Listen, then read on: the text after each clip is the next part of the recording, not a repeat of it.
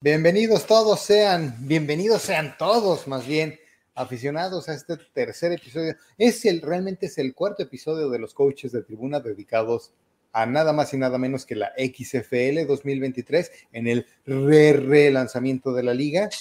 Eh, mi estimado Flash, ya tenemos tres semanas, por eso digo que es el cuarto episodio, porque por ahí tuvimos antes del arranque un episodio del preview de lo que iba a ser este nueva, esta nueva versión o la versión 2023 de la XFL. Si quieren, están interesados no nada más en saber lo que opinamos posterior a cada juego o a cada semana de juegos, vean también ese episodio, suscríbanse, eso es lo mejor que podrían hacer y esténse al pendiente de todos los comentarios eh, de que vamos a estar haciendo sobre fútbol americano de primavera, que es una de estas maravillosas innovaciones que yo no sé por qué no sucedió antes, Flash. ¿Cuántas primaveras en tu juventud no pasaste por ahí del mes de abril, mayo, junio seguramente que decías, es que me urge ver algo de fútbol americano y lo único que hay es una práctica de pinches infantiles que no quiero ir a ver esas. Sí, no, no, no. Sí, que, eh, ah, mira, citando a Bob Patiño, eh, hasta el homicidio tiene su lado feo, decía él. Y, y, y sí, hasta el fútbol americano tiene su lado feo, ¿no? Y, y híjole, ir a ver un juego de infantiles y sobre todo cuando es de, puro rabbit ¿no? Híjole, no, no, no, no. Y fíjate que creo que parte del, no me quiero desviar tanto del tema, pero el tema de las infantiles es que a lo mejor, a lo mejor, dices, un jueves que tienes libre, por la razón que tú me digas y mandes, te avientas y vas a ver una práctica. Pero ver el juego con todas las mamás que los vamos a apoyar, jaja, jaja, ahí es cuando se vuelve insoportable el, el deporte y la categoría. Por cierto, nos estaban viendo tres personas y dos van en categorías infantiles y ya nos dejaron de ver, entonces nos quedamos solamente con una persona viendo, el stream. Eran las mamás que organizan la porra. A, veces no tenemos las opiniones más populares, pero eso sí, no siempre somos honestos, mi estimado Flash. Así es que te parece si empezamos a soltar nuestras opiniones sobre lo que aconteció en la semana 3 de la XFL. Me parece perfecto. Estuvo bastante interesante, la verdad, estuvo infinitamente mejor que la semana 2. O sea, la semana 2 sí fue un somnífero. Esta fue una semana, la semana que la XFL no solo esperaba, sino que necesitaba, porque fue un muy, muy buen rebote comparado con el bajo nivel que vimos en la semana 2. Yo me atrevo a decir que lo mejor que va en, lo, en la XFL en lo que va de esta temporada, creo y opinamos en aquel entonces que la primera semana había resultado con sus subes y bajas con sus positivos y sus negativos, pero en general una semana bastante atractiva, bastante entretenida. Esta tercera semana creo que aún más. De nuevo, lo mejor que nos ha dado la XFL en lo que va de esta temporada, lo vimos el fin de semana pasado. Sí, sí, sí, de hecho, juegos dramáticos, juegos que se definen de, manera sorpresiva y, bueno, inclusive situaciones que dices, no, bueno, hace mucho que no veía esto, ¿no? Estos se metieron en, es que parecía que salían de Guatemala y se metieron en Guatepeor en una situación de un palmo y ahorita platicamos de eso, ¿no? Pero dices, bueno, me, encanta, ¿no? O sea, hubo un juego que se definió con el intento de la cuarta y quince, después de una situación muy, muy ah, extraña. Bueno, sí, tienes razón, fue la jugada fue la jugada definitoria, definitivamente. Pero bueno, algo que, no les gustó nada seguramente es al equipo de Rod Woodson, en especial a Rod Woodson, que probablemente no esté muy acostumbrado a estar en los sótanos de sus divisiones, más aún con cero victorias. Y así fue como resultó su equipo, los Vegas Vipers, después de que en casa, por segunda ocasión consecutiva, fueran el equipo de casa y aún así fueran el equipo derrotado. En esta ocasión recibieron a los Seattle Sea Dragons y se fueron con la derrota 30-26 Flash. Aún así, los Vipers con sus positivos, o sea, un juego, como dices, sumamente entretenido, un juego que se tuvo que ir hasta el final y que muy, muy cerca de, literalmente, o sea, en los últimos segundos del último cuarto es cuando los Sea Dragons le dan la voltereta con este pase de tu ahora coreback favorito, Bendenucci. Bombazo inesperado, Ben Denucci a, Gordon. Que por ahí, si me quieres poner un poquito estricto, te diría, ¿cómo es? O sea, ¿Sabes a qué jugada, sabes a qué, jugada me estoy refiriendo? A ese casi casi Hail Mary que lanza en cuarta y quince, me parece. ¿No era la cuarta y quince de la, de la patada corta o el equivalente de la patada corta? Era realmente una cuarta oportunidad dentro, de, dentro del drive. Por ahí ni siquiera era la cuarta y quince, lo que sí estoy seguro es que era una cuarta oportunidad y suelta el bombazo desesperado. Y me recordó mucho también aquel bombazo desesperado que Joe Flaco saca en los playoffs en contra de los Broncos de Denver el esquinero de, los Vipers se pierde en la cobertura. No tan feo como hace X años se perdió el, esquinero de los Broncos de Denver, que ese sí estaba literalmente en Puebla comiendo camote. Sí, pero, pero aparte, ¿te acuerdas quién era ese esquinero de los Broncos? O sea, eso era lo que más me llama la atención. O sea. No era Chan Gailey. sí, era Chan Bailey. No, fue, Chan, Bailey, que se fue Bailey. Sí, Chan Bailey se lo comió completito. bueno, aquí el esquinero de los Vipers, de hecho, estaba bastante cerca, brincó bien para hacer la jugada, simplemente el brinco no le dio. Gordon es un fenómeno físico en cuanto a su altura y su longitud de extensión de brazos, entonces literalmente lo que le faltó al otro fue altura, le gana la bola a Gordon. Lo que me sorprendió es que dadas las circunstancias del juego, el esquinero estuviera uno a uno con Gordon, el, safety se, se aproximaba, por ahí salían los límites del cuadro de la recepción, de la transmisión, pero realmente en esa situación el safety debería haber sido el segundo hombre encima de Gordon. Y si por las especificaciones físicas que acabo de mencionar, las características físicas de Gordon le daban para alzarse eh, y agarrar ese pase, el safety debería de estar ahí colgado de la cintura para por lo menos que del pase no ganara ni una yarda más y lo pudiera taclear inmediatamente. No fue el caso y después de la recepción con su velocidad y agilidad y niveles atléticos, Gordon se lleva el pase hasta la anotación y, y realmente de un Ave María los Dragons rescatan una victoria que parecía que, la tenían más que difícil para obtener en varios momentos del encuentro. Sí, sobre todo que es de esas situaciones en las que dices que no, no, es que es imposible que pierdas este tipo de juegos. Y sí, literalmente fue de, ah, sí, hold my beer, o sea, pero eh, desde el planteamiento defensivo, como dices, oye, no puedes dar tanta facilidad y sobre todo cuando tienes un jugador que dio chispazos de, de, poder hacer algo importante en la NFL. No lo hizo por indisciplina, por, porque aparte se encontró con un compañero de parrandas llamado Johnny Manziel, pero sí fue de esas veces que dices, o sea, a ver, un momento, hubo algo que no cuadró, o sea, digo, y me queda claro que estos no vieron la semifinal entre, entre Fundidores y Raptors el año pasado, sí, pero fue una situación muy parecida. Totalmente.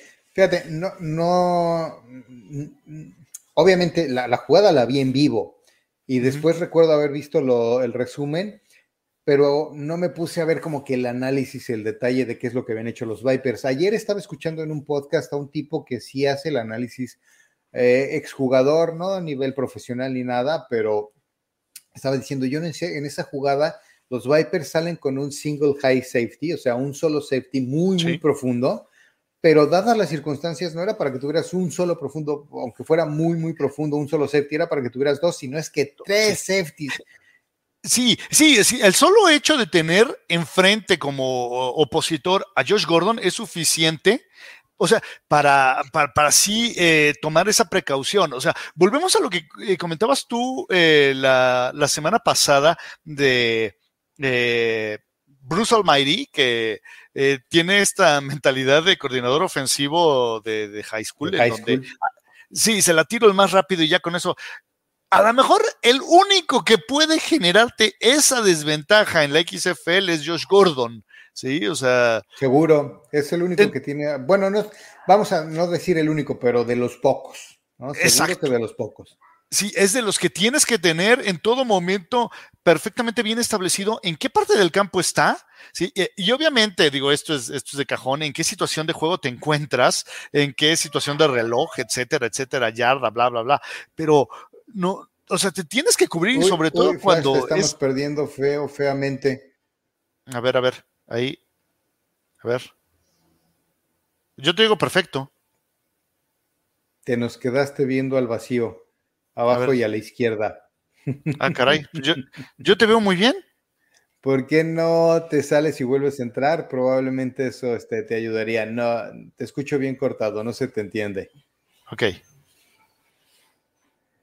Ah, pequeños problemas técnicos con el, con el coach Flash. Ahorita que se reúna nuevamente esta, esta transmisión, eh, retomamos el tema del partido que estábamos comentando, pero aprovechando que ya mencionó a Bruce Gradkowski, no tengo pruebas, pero tampoco dudas de que Bruce Gradkowski escucha a los coaches de tribuna y vio nuestra transmisión de la semana pasada, porque me cayó la boca. O sea, el planteamiento eh, fue mucho, muy diferente. El accionar de la ofensiva de los Battlehawks fue mucho, muy diferente.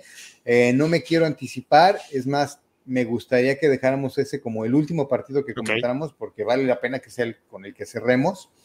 Así es que vámonos con el que menos vale la pena. Teníamos que comenzar con el de los Vipers y con el de los Sea Dragons, porque fue el del sábado, pero hagamos la transición hacia la acción del domingo en la XFL y de nuevo, no quiero empezar con el partido que empezó la jornada del domingo. Vámonos con el que vale la pena comentar lo menos posible.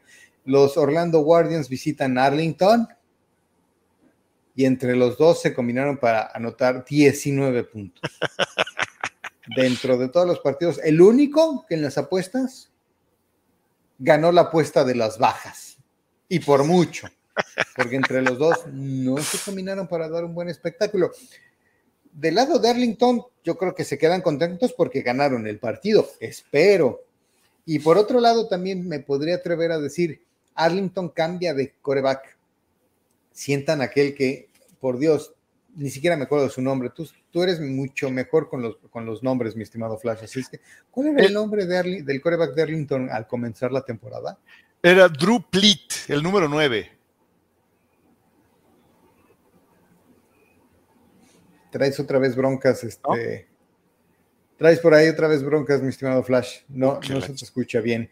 A ver, a ver, espérame. No se te escucha bien.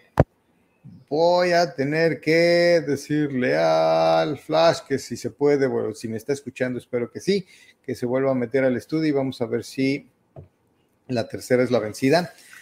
Mientras tanto, a ver, ¿qué pasó en Arlington? Bueno, además de que mucha gente seguramente se salió antes de que acabara el partido y si no se salió, se quedaron al final aburriéndose inmerecidamente, pero voy a, seguro aquí voy a cometer una barbaridad y una tremenda burrada con los nombres, pero Arlington decide cambiar al, al coreback, no estaba funcionando, no estaba haciendo una ofensiva que carburara como deberían y meten a Slaughter, que Slaughter para quienes a lo mejor digan, no, ese nombre sí me suena algo, me suena parecido eh, Slaughter fue el coreback del equipo de uh, Nueva Orleans, si no me equivoco es de Blue Wave de Nueva Orleans, de la USFL en el 2022. Y lo hizo bastante bien, era un coreback que llevó a Nueva Orleans a tener un buen récord, un récord positivo, si no me equivoco fueron segundos en su división. Eh, y era una ofensiva espectacular. Ese equipo de Nueva Orleans vivía por su ofensiva y vivía por lo que Slaughter lograba hacer. Bueno, es el coreback al que le dan el mando ahora de los Arlington Renegades tiene el aspecto negativo que para los Renegades, sin lugar a duda, es comenzar de nuevo en una temporada que de por sí se, se, vio en general que las ofensivas les tomó más tiempo tomar el ritmo. Hasta esta tercera semana es cuando vimos realmente a las ofensivas explotar y tener un desempeño sobresaliente, espectacular, abierto, fluido. Y los Renegades al tener que, o al comerse las dos primeras semanas con un coreback y luego hacer el switch, me parece que no se pueden sumar o no pueden llevar esa misma tendencia o esa misma inercia avance, sino que se dieron un, literalmente un sentón o un paso para atrás. Espero que con la Slaughter eh, pues puedan eh, eventualmente retomar la inercia hacia adelante en esa progresión que las ofensivas siempre se tardan más en cobrar ritmo que las defensivas, eso es normal y pasa en todo el fútbol americano desde que el fútbol americano se juega con balones ovalados, pero eh, pues les va a tomar un par de semanas más. Ojalá para los renegados que aún así tienen récord positivo y pretenden ser protagonistas en esta segunda temporada de la XFL, segunda, más bien sería como la tercera, primera temporada de la XFL, si me quieren ver de cierta manera. Si pretenden ser, si pretenden ser protagonistas, pues Slaughter tendrá que acortar su tiempo de arranque y ojalá que que muestre lo que mostró hace un año en Nueva Orleans y creo que si lo puede mostrar pronto, los renegados no van a estar en tan mala posición. No es el caso para los guardianes de Orlando que van 0 y 3. Y caramba, yo creo que se han de estar relamiendo los bigotes para cuando puedan enfrentar a los Vipers. Ahí por lo menos uno va a tener que ganar. Sí, sí, sí, son igual de malos, la verdad, o sea, de dar penita ajena a los dos. y mira, por parte de los renegados, eh, la defensiva es la que saca la cara, ¿no? Al fin del día, y como comentas, el cambio de coreback no favorece, pero la defensiva es la que hace la chamba. No, mi estimado Flash. Ahora sí, tu, micrófono, ancho de banda, cámara o lo que sea, no están queriendo no están queriendo que, no, no se te entiende, mi estimado Flash, lo siento.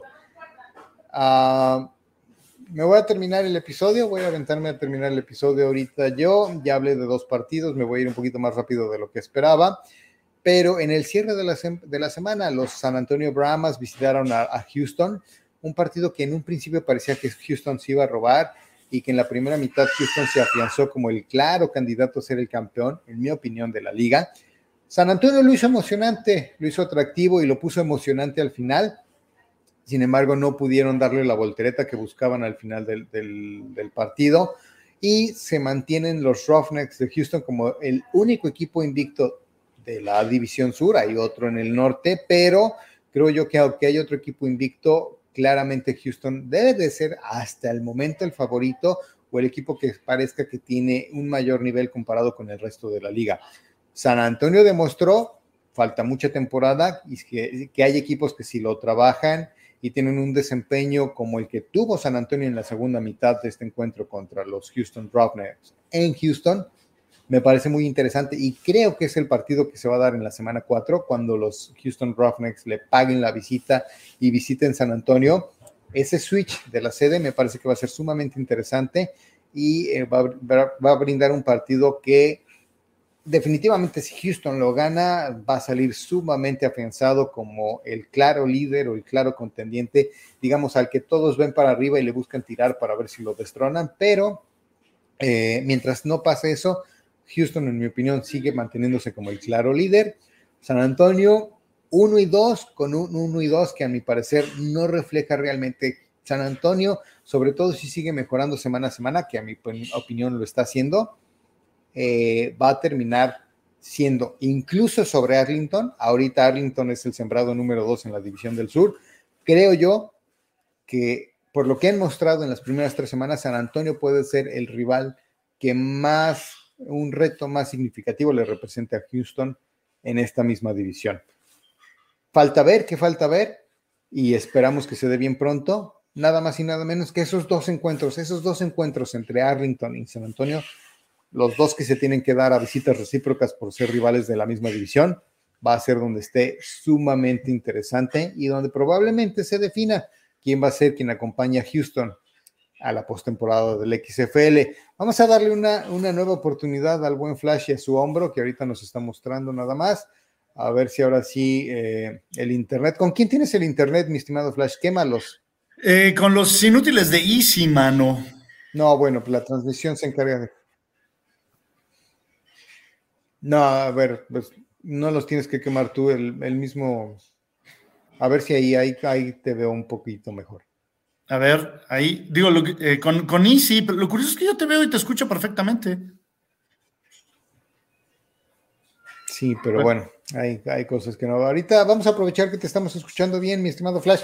Llegaste, te reuniste para platicar ya del último partido de la semana 3 que afortunadamente es el que más dio para hablar, un partido sumamente entretenido entre Seattle y San, y San Luis, sí, Seattle y San Luis. entre San Luis y los DC Defenders, en casa de los Defenders, reapareció la, la, Beer Snake. Sí, sí, sí. Dato importante, pero, pero además, ¿sabes qué? Dato curioso, entretenido, chacotero y lo que tú quieras pero no es el dato principal. De este partido realmente lo que más vale la pena hablar es que fue un partidazo. Un partidazo, ¿Sí? Flash. ¿Cómo lo viste? Eh, un, juego de, toma y daca muy bien. Por ahí Jordan Tamu y tanto eh, el, coreback de los Battlehawks que viene siendo AJ McCarron. Eh, un juego dramático con jugadas grandes por todas partes. Un juego entretenido de ver y es lo que queríamos ver de esta XFL. La verdad, pues el, mejor juego de la, jornada y sobre todo el final, el final fue dramático. Antes de que platiques del final, un juego, como dices, muy entretenido de ver. En una de las dos veces en que te, tuviste que salir para reconectarte la transmisión, yo comenté que Bruce Gradkowski, no me queda la menor duda de que nos escucha y nos ve, porque un juego distinto por parte de San Luis, un juego que no era predecible, no era, a ver, ¿qué fue lo aburrido de San Luis en la semana 2? Que como los loquitos intentaban obtener un resultado distinto haciendo exactamente lo mismo durante tres cuartos. Cuando al cuarto cuarto ya dijeron, a ver, intentemos algo diferente, fue cuando empezaron a obtener resultados distintos. Aquí no, aquí realmente fue un juego abierto, fue un juego, un, un planteamiento con más variables, con pases a trayectorias a la media y larga distancia, o sea, trayectorias que permitías que se desarrollaran, no era nada más al, primer hot route que te encontraras o que leyeras que se iba a, quedar abierto, pero dos yardas adelante de la línea de scrimmage. Eh, los jugadores de San Luis también en mejores posiciones para hacer unas jugadas o para obtener yardas después de, de la atrapada. Y por el lado de San Luis eso se tradujo en un partido que fue muy emocionante durante todo el partido y no solamente en el último cuarto, como habían sido el caso de San Luis en el primer y segundo encuentro de la semana. Ahora, por el lado de DC, me gusta en general el equipo, me parece que juegan bien en ambos lados del ovoide. La defensiva, a mi parecer, semana 1 y 2 estaba mostrando un poquito más de nivel. Ahora se empareja porque San Luis también los obliga y les mueve mucho la bola y les hace, les hace mucho daño, o mucho más daño el que, el que los rivales previos les habían logrado hacer. Sin embargo, logran sacar el juego. ¿Y por qué no platicamos o me ayudas platicando sobre ese, cómo sacaron el partido los defenders al final? Porque, de nuevo, vale la pena y si quieren y vean y busquen, el, busquen los highlights o el resumen de ese partido, porque todos los highlights van a darse cuenta que no están enfocados en, un, en una parte en el final del partido. Hay highlights y jugadas espectaculares que valen la pena ver durante el primero, segundo y tercer cuarto, pero al final no se lo pierdan. ¿Por qué, mi estimado Flash? Eh, fíjate que eh, me llama mucho la atención eh, cómo al final AJ McCarron intenta hacer este, este comeback y aquí es donde dices, bueno, esto se volvió loco, ¿no? Porque le interceptan en la yarda 1, una jugada que parecía definir el juego, pero A ver, pero pongamos el, planteamiento exactamente como iba, iban abajo por dos anotaciones. Sí. Dos. Eh, eran 15 puntos los que iban abajo. A ver, aquí tengo el marcador final, fue 34-28. Entonces fueron 6, 8 puntos de diferencia. Si no me equivoco, consiguieron, deben de haber ido 16 puntos abajo, porque no me acuerdo si anotaron y consiguieron la conversión. Más bien, sé que consiguieron la conversión, no me acuerdo si fue de uno, de dos o de tres. Eh, creo que fue de dos, si no mal recuerdo. Bueno, eh, pero digamos, llevaban una buena ventaja los DC Defenders. Sí. Pero Seattle, eh, San Luis, perdón, veo la S y pienso que es Seattle, pero estoy viendo aquí abajo las notas. San Luis se acercaba, ya estaba por ahí de la yarda 30 de DC y saben que en la, en la, XFL con estas reglas de que puedes tener incluso conversiones de tres puntos, pues te hace más probable un regreso o una voltereta al final del encuentro. Entonces, aunque había dos anotaciones de diferencia, no estaba pero ni de cerca definido el partido. Como dices, AJ McCarron lanza un pase a la, yo creo que buscando la anotación, se lo interceptan en la yarda 1 y ahí fue cuando parecía que se podía definir el partido porque era cuestión de que DC consumiera el reloj, podía haber entregado el, balón después de tres downs, pero con el simple hecho del, reloj que consumía, si todo, si todo transcurría conforme a la lógica, hubieran dejado muy poco tiempo para que San Luis realmente tuviera dos series ofensivas con la oportunidad de hacer las dos anotaciones que le hacían falta. Pero sorpresa, primera gran sorpresa. ¿Qué pasó, Flash? les, eh, les interceptan en la yarda 1 y, ahí es en, en, donde empieza la penuria o el, susto de, de, los defenders, ¿no? Porque al quedar en la yarda uno, bueno, pues de ahí tienes que salir. Eh, y al intentar hacerse el coreback sneak, se da un fumble, un fumble que termina recuperando el equipo de, San, Luis. Eh, algo parecido a lo que le ocurrió a, eh, a, quién fue. El beneficiario fueron los vikingos la temporada pasada, no recuerdo quién fue el. Los Bills. Ah, ok, los, Bills. nada más que ahí los, los vikingos lo recuperaron en las diagonales y estos lo recuperaron fuera pero eso les dio nueva vida. les dio nueva vida. Mira, fue el equivalente a que si ese pase de McCarron en lugar de interceptado hubiera sido completo. Les dejó la bola el primero y diez en la yarda uno, una jugada después anotan, hacen la conversión, se ponen a ocho puntos, ocho puntos que ya en la XFL no nada más son igual de alcanzables que en la NFL, sino que incluso en un touchdown con conversión de tres le puedes dar la voltereta. Sí. Y fue cuando DC se puso con la soga al cuello, se empezaron, se, no, se les notó nerviosos, es a lo que voy. A DC se les notó nerviosos y obviamente ya ahí sí ya quedaba tan poco tiempo en ese momento en que hace la anotación San Luis y la conversión en su momento, que no podían darse el lujo de volverle a dar la bola a DC esperando contener, detener para que vía un despeje les regresaran el balón. Tenían que ir por la cuarta y quince que es el sustituto que tiene la XFL a la patada corta para buscar rehacerse del balón. Y todo el mundo empezó a sacar la estadística que era muy cierta. San Luis fue el único equipo que exitosamente había ejecutado una cuarta y quince para mantener la posesión del balón. Pero bueno, creo que esto es aún menos probable que un volado y la estadística demostró que aunque ya lo habían logrado una vez, pues probablemente no sea buena idea que se apeguen o que piensen siempre caer en ese recurso esperando que les salga, sea favorable, porque en esta ocasión ni el pase le dieron la oportunidad a Macarron de lanzar. Literalmente le cayeron los bandidos y de una captura fue que culminaron el encuentro con victoria a favor de los DC Defenders. Sí, y sobre todo que en este caso veías la, la formación defensiva y estaban perfectamente preparados ¿sí? para eh, evitar que se, que se rebasara la, este, la yarda de la, yarda que otorgaba. ¿eh? Lo que no hizo, lo que no hizo Vegas, lo que no hizo Las Vegas y que comentábamos al principio. Estos tenían, si no recuerdo, tres o cuatro defensivos parados al momento del snap, justo en la línea que no deberían permitir que se fuera rebasada. Sí, sí, sí. Y, sabes qué, yo creo que, digo, no quiero pensar cómo han de haber sufrido en el lado de, de DC, sobre todo porque si quieres tener en una eh, DC, quiere tener una unidad, una unidad dentro del terreno en un momento de definir el juego, yo te aseguro que quieres darle el balón a Jordan Tamu, no a tu defensiva. Entonces, sí fue algo dramático, pero que dices, para esto venimos a la, a la LXFL. Y, y esta es una tiene sus asegúnes, porque el que le des el momento definitorio a tu ofensiva, bueno, se puede interpretar de dos lados. Puede ser que necesites remontar y entonces que tu ofensiva arme un drive que lo, que lo consiga, pero también puede ser que llevas la ventaja y que tu ofensiva consume el reloj. Tienes razón, no, olvida, olvida mi interrupción, soy un loco. Pero el, detalle, el detalle aquí es, eh, creo que uno de los más grandes aciertos que encuentro en esta XFL es esta cuarta y quince. O sea, al fin del día, vuelvo al punto, ¿sí? Con lo mismo de las patadas de los eh, puntos extra, va a ser más emocionante una jugada, una cuarta y quince, sí, por improbable que sea, pero va a ser más emocionante que una patada corta cuyo índice de efectividad es extraordinariamente corto.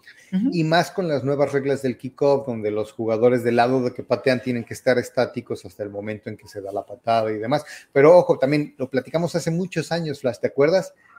Con todo lo emocionante y con todo lo, lo bueno que me parece que se atreva en las ligas a hacer este tipo de cambios, eh, ¿cuál es el lado, la contra de esta regla de la XFL y su sustitución a la patada corta? Hay una eh, recuerdo, recuerdo el episodio y te puedo decir en dónde lo grabamos, pero no recuerdo exactamente el punto que estás buscando. El Super Bowl entre Nueva Orleans y los Potros. Ah, esa, esa situación que hizo Nueva Orleans al medio tiempo, o, que la podrías hacer en cualquier momento, de sacar una patada corta, sorpresa. Sí. No hay una manera de hacer, no hay una manera de sorprender, pero bueno, no todo puede ser ideal, no todo puede ser ganar algunas cosas tienes que ceder y me parecer creo que vale la pena cederlo. O sea, como dices, me gusta más el que se mantenga la ofensiva dentro del terreno de juego, que además seguramente los equipos empezarán a practicar, los equipos del XFL, obviamente los que jueguen bajo esta regla, practicarán eventualmente las jugadas que les den la mejor posibilidad de convertir una cuarta y quince por desesperado que sea, a que tengas un montón de equipos, de jugadores de equipos especiales con varias condiciones que los ponen en desventaja, intentando literalmente en este milagro que básicamente el, bote del balón, el bote amorfo o anómalo del balón, sea lo que les bote a su favor y les permita de milagro y con las uñas convertir. Oye, yo quiero saber, eh, a ver, eh, sinceramente, ¿cómo, ¿cómo, lo has visto en, general eh, a la liga en, en, estas tres semanas? ¿Qué te ha gustado, qué no te ha gustado? Ah, las primeras semanas fueron, fueron, a ver, el fútbol americano moderno, aunque a los puristas les fastidie, ya que se vayan haciendo la idea de que es dominado por las ofensivas. Y está hecho y el fútbol americano ha evolucionado y las reglas también han buscado que la ofensiva domine, que sea la que se imponga, porque los aficionados quieren ver puntos, quieren ver atrapadas espectaculares, quieren ver carreras de más de tres yardas Vince Lombardi probablemente no sea el fútbol americano que más le haya gustado, pero es lo que hay y es lo que le, pone, le pone las, las, mejores condiciones. Las primeras semanas no se vio, se veían a pinceladas de ellos, algunos de esos, esas jugadas espectaculares. En general, no eran la mayoría es una cosa que sí me gusta, pues que la tercera semana nos mostró que los equipos ya están agarrando mejor ritmo, que las ofensivas están engranando mucho mejor y nos da la perspectiva o la esperanza de que esta tendencia continúe y entonces el resto de la temporada sea un espectáculo, que sea una chulada de ver. Eh, personalmente no me ha gustado y esto es muy de aficionado de Steelers los dos head coaches que, que salen de, pues digamos, jugadores históricos de los Steelers que tomaron una posición de head coach por primera vez en su carrera, head coaches, no lo están, no lo están llevando muy bien. Llevan marca combinada de 1 y 5. Rod Goodson ni siquiera ha ganado un partido. Ah, me gustaría verlos distinto, obviamente, ellos dos. ahora sí que como aficionado me gustaría verlos triunfar eh, y les está costando mucho trabajo mucho más trabajo a Rod Woodson que a, Heinz Ward. que a Heinz Ward. No solamente por el simple hecho de que Heinz Ward ya ganó un partido, sino porque los dos que perdió, incluso uno lo tuvo, ahora sí que lo debió de haber ganado y lo dejó ir. Y el otro fue un partido que hicieron mucho más cerrado de lo que parecía que iba a ser en la primera mitad. Entonces, ese es el lado que como aficionado de Pittsburgh no me gusta, pero fuera de eso, la verdad que me gusta todo. Me gusta que haya fútbol americano en primavera, me gusta que, haya este nivel. ¿Sabes qué me gusta mucho? Son jugadores con pequeñas excepciones, pero son jugadores, y es natural por las condiciones, con un hambre infinita. Sí. Tienen un hambre de mantener. Obviamente ellos quieren no solamente quedarse en la XFL, sino agarrar nivel y que eventualmente agarren un contrato en la NFL, por supuesto. Pero no dan nada por hecho. Ni siquiera su pertenencia en la XFL la pueden dar por hecho. Entonces, no se reservan nada y eso me encanta, me encanta del XFL.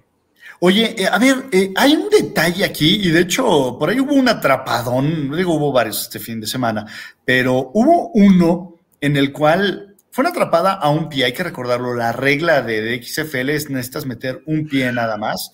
Eh, ¿Cuál es tu, tu, punto de vista en el mantener en fútbol profesional la atrapada de un pie en contra de la atrapada de, de, meter los dos pies o arrastrar los dos pies en la NFL. ¿Cómo lo ves?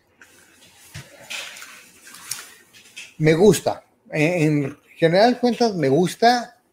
Por el lado de que espectáculo, pues vas a tener más atrapadas. Simplemente al simplificar el proceso de la atrapada, ya lo tienes es una regla que, de nuevo, en esta inercia que, y en esta evolución que tiene el fútbol americano es muy acorde y es muy, es muy congruente con lo que buscas, de favorecer a la ofensiva. De nuevo, los puristas que dicen, ah, es que a mí me gustaban aquellas golpizas este, que terminaban los jugadores con menos dientes de los que iniciaban y el marcador final era 6-3, pues lo van a aborrecer. Lo entiendo por qué, pero bueno, ni modo, o sea, tampoco, tampoco tienen mucho que hacer. A mí me gusta que esta sea la regla Cuesta trabajo, incluso a mí, te voy a ser honesto, pienso, en mi mente está clavado el estoy viendo un partido de fútbol profesional. Ay, pero ¿por qué? Ah, claro, es que la XFL sí lo permite. Sí, agarró, agarró lo que a mi juicio, además es muy inteligente de hacer, agarra lo mejor que hay.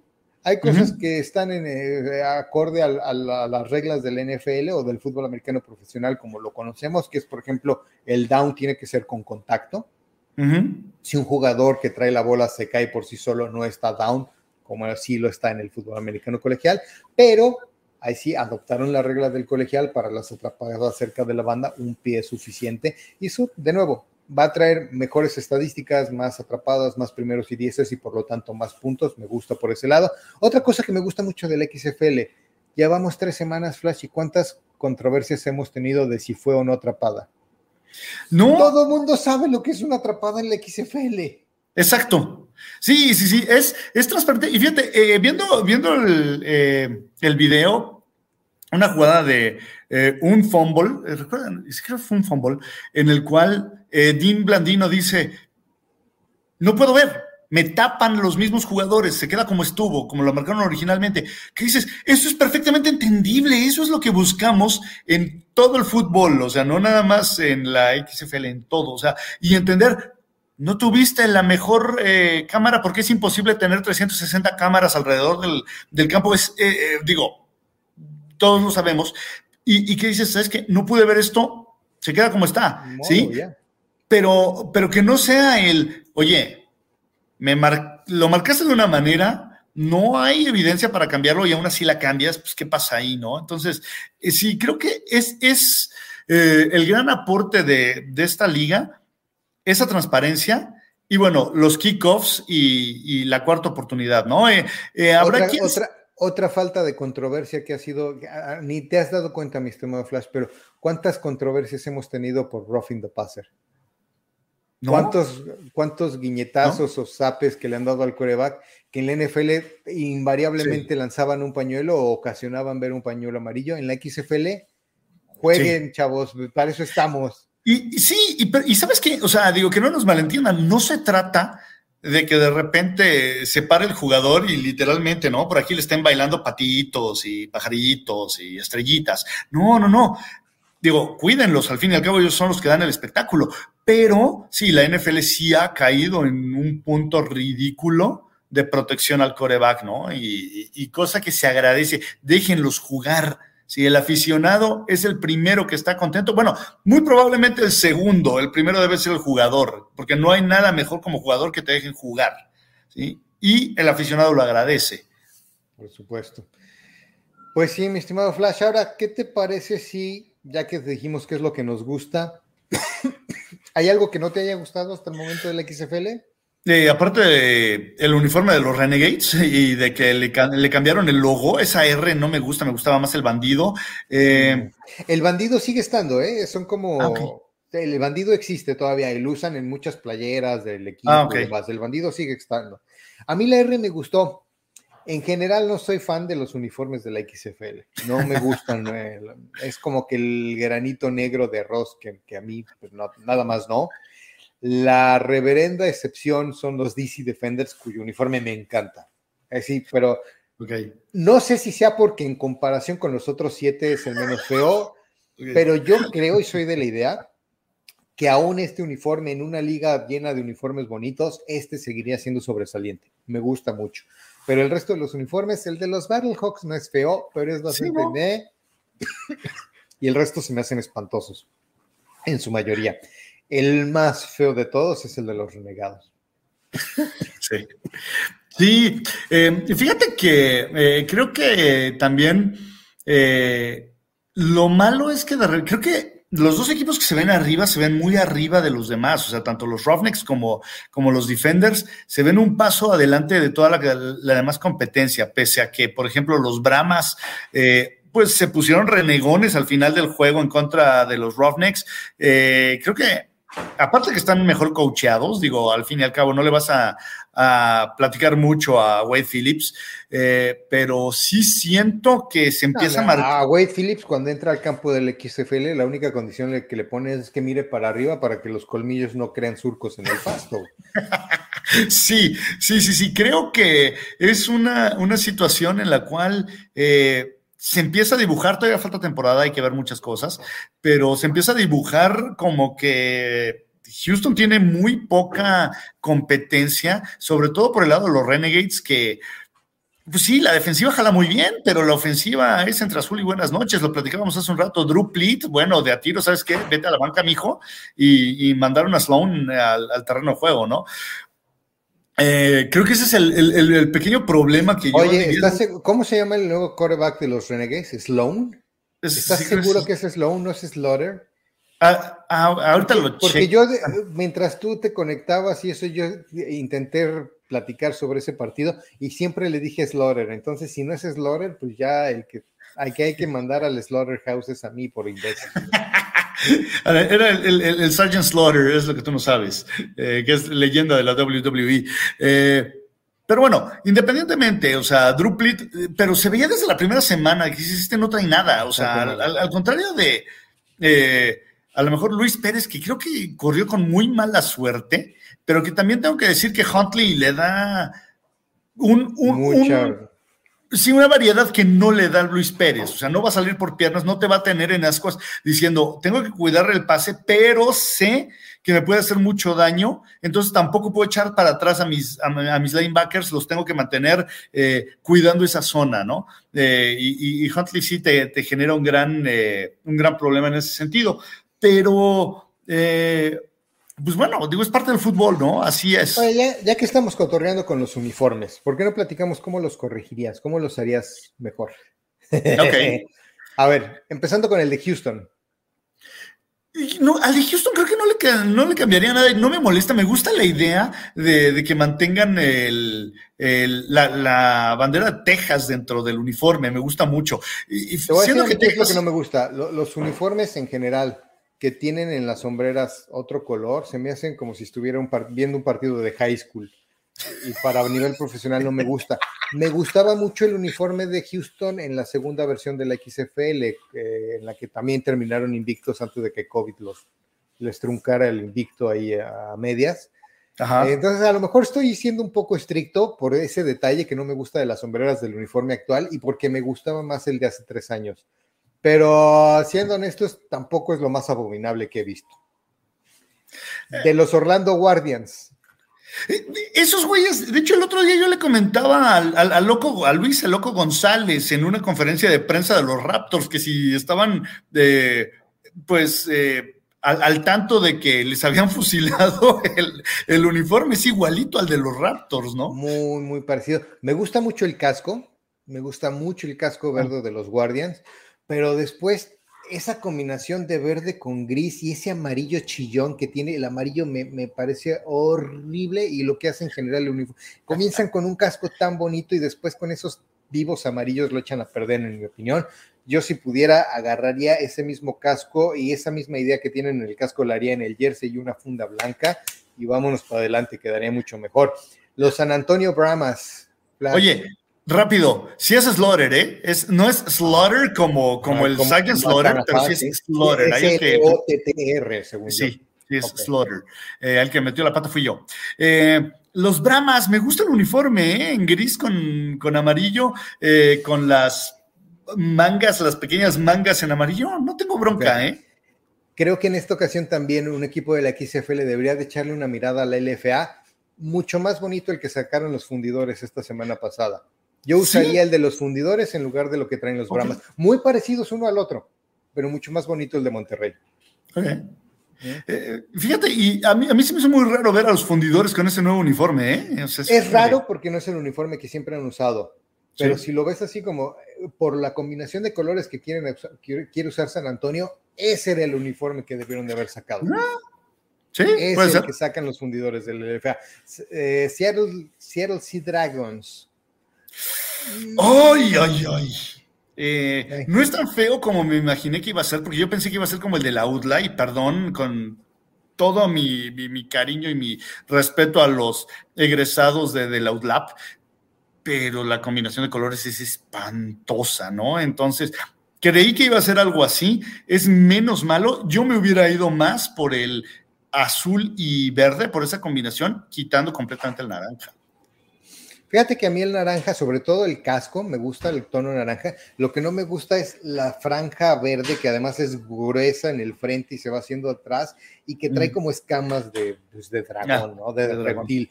Eh, el tono, si todo el casco fuera naranja y una sola línea verde al centro, el casco me gustaría en general, pero sí creo que o usas el naranja con el azul o el naranja con el verde, o el azul con el verde, pero no el naranja con el azul y con el verde. Ya es demasiada mezcolanza de colores que también no, no, me, no me gusta. San Luis. No tengo broncas, ¿eh? se lo dejaba como está, me gusta bastante y me gusta mucho el logo, el logo me encanta. El logo está, el logo está muy padre. Te voy a decir que, a ver, no es que esté feo, ya lo dije hace rato, se me hace, eh, si sacaran ese mismo uniforme, pero con el casco en azul metálico, Creo que sería una, cosa mucho mejor. Es más, ahorita se parecen mucho a los Leones de Detroit. ¿Sabes con qué yo eh, a lo mejor le agregaría y sería un escupitajo directamente? Eh, le metería un, un, dorado. Muy leve en algunas partes, pero un dorado para escupirle directamente a los Rams. Podría ser. Eh, yo ya dije que de los DC Defenders me encanta el uniforme, aún más en esta versión que abandonaron el casco rojo y sacaron este casco blanco, pero con esa como tipo camuflaje en gris claro que me encantó. Entonces, a mí, digo, este uniforme no le tocaría absolutamente nada. No sé tú qué opinas sobre los DC Defenders, sus uniformes. No, sin bronca, ¿eh? Sin bronca. Creo que no había nada que moverle. Los Vegas Vipers, ¿qué harías, Flash? Sacarlos de Las Vegas. su uniforme. Yo te voy a decir qué es lo que haría. Claramente quieren eh, su tirada, aunque en su logo tienen mayoritariamente el color anaranjado, no es un color que utilicen mucho en su uniforme. Eh, ¿Qué es de lo que sí veo que utilizan en su uniforme? Negro con el rojo cereza. A mi opinión, el, eh, cuando los 49 llegan a salir con el uniforme de color rush del jersey negro y los números en rojo, funda negra también. Ese, o sea, si, si vamos a pensar en que se van a copiar un uniforme, que se lo copien a los 49ers. Y ya que le pongan el casco en negro también, o sea, también que no sea idéntico a un fusil, pero está mucho más bonito el de los 49ers. Sí, sí, sí, sí, completamente de acuerdo. Y por supuesto que dejé a los Renegades de Arlington al final, porque en mi opinión es el uniforme más nefasto. Te voy a ceder la palabra, tú querías para mejorarlo. Híjole, para empezar a ocupar más negro y quitarle esos espantosos eh, delineados en rojito en los números, están espantosos. Ahora, eh, el que salen a, jugar todos de azulito, parecen doctores, parece pijama de doctor, mano. O sea, sí está espantoso eso. Qué bueno, eh, qué bueno que con ese uniforme hablo de jersey y fundas, no eligieron un casco blanco, porque entonces sí serían los pitufos, así, pero invariablemente. Ahora, te voy a decir qué es lo que yo haría. Primero, correr al diseñador de ese uniforme. No me importa que también haya diseñado otro que estuviera más bonito. Ese sí le quedó verdaderamente espantoso. Coincido con los filos rojos, o no son filos porque no son exteriores, pero el interior rojo, esa línea roja que tienen en los números, mm, nada que ver, no tiene, no tiene razón que ver de ser. Eh, y sí, yo creo que con más cosas negras, el jersey, y el casco y las fundas y todo, todo es lo negro y va a, va a ser un mejor uniforme. Eh, sí, mucha oportunidad para mejorar. Sí, sí, sí. Sí, le, le, podías haber metido un eh, color negro y, a lo mejor un plateado o, incluso un blanco, pero no, no. Ay, sí, ya, y que se llamen Raiders y que tengan. No, no, no. negro y plata. No. no, no, o sea, pero tenían algo, algo este, mejor para trabajar y lo hicieron bastante feito. Y aparte, la R, quitarla del casco y poner ahí el, renegado o el bandido que, tenían originalmente. No entendí por qué quitaron ese logo del casco, pero. Pero bueno, pues sí. Bueno, mi estimado, ya nos dimos a hablar, nos dimos tiempo para hablar no solamente del juego y de ver qué es, o sea, cómo cambiáramos a la liga en los uniformes y en tantas cosas, y ni platicamos de lo que va a acontecer la siguiente semana. Rapidísimo, Houston contra Orlando. El, un equipo de 3 y 0 contra uno de 0 y 3, aunque el juego sea en Orlando, creo que Orlando clara víctima en esta ¿no? oportunidad. sí, completamente de acuerdo. Pinta para hacer eh, un juego transmitido por medio de YouPorn. Otro juego similar y aún peor porque los Vipers visitan ahora DC, entonces otro juego entre un ser equipo de 0 y 3 contra uno de 3 y 0 peor aún en esta ocasión, en casa del equipo del 3 y 0. ¿Les damos oportunidad a los Vipers o le damos la victoria a DC? No, creo que DC es muchísimo mejor equipo. Insisto, creo que el mejor jugador ofensivo en este momento de, la XFL es Jordan Tamu. Entonces, eh, no veo por dónde, ¿eh? Así que eh, ya regresó el Snake Beer y van a tener mucha cerveza que tomar este fin de semana. En el Pacífico, en el norte del Pacífico, San Antonio tiene que hacer un viaje largo para visitar a los Sea Dragons en Seattle. Un equipo, un encuentro entre dos equipos de uno y dos que busca el ganador ponerse con récord de 500. ¿A quién le vas, mi estimado Flash? Creo, híjole, pese a tener a, a Josh Gordon a la ofensiva por parte de Seattle, creo que este equipo de los Brahmas tiene más corazón, ¿sí? A lo mejor más corazón que talento, pero eso les ha ayudado a competirle al mejor equipo de la liga, que son los Roughnecks. Entonces, eh, creo que si pueden trasladar ese gran esfuerzo que hicieron este juego pasado, en donde apretaron el, el marcador rumbo al final del encuentro, creo que le debe de eh, alcanzar para ganarle a, a Seattle. Muy bien. Y al final, un encuentro de la, otra cara de la moneda, dos equipos de 2 y 1. Arlington viaja a San Luis para enfrentar a los Battlehawks. Aunque el récord diga que es un partido que está parejo, creo yo que los Battlehawks deberían de salir como favoritos. no solo por ser locales, ¿eh? no solo por ser locales, simplemente han mostrado mucho mejor desempeño en ambos lados del balón sí, sí, sí, sí. Tomamos en cuenta que eh, la ofensiva de Arlington simplemente no termina de carburar, si eh, San Luis debe salir como favorito. Ahora, si Slaughter, que ya confirmamos que sí se llama Slaughter. Sí, es Slaughter. carbura mejor, hace carburar mejor a la ofensiva de los renegados. Ahí sí me parece que pinta para que pueda ser un partido sumamente entretenido y que sea un volado de a ver quién lo termina ganando, ¿no? A ver quién lo agarra. Quién lo gana. Sí, Interesante también que, bueno, eh, el, encuentro de, creo que las dos eh, partes eh, más fuertes de ambos equipos se enfrentan directamente, ¿no? La defensiva de Arlington en contra de la ofensiva de, de los Battlehawks comandada por McCarron.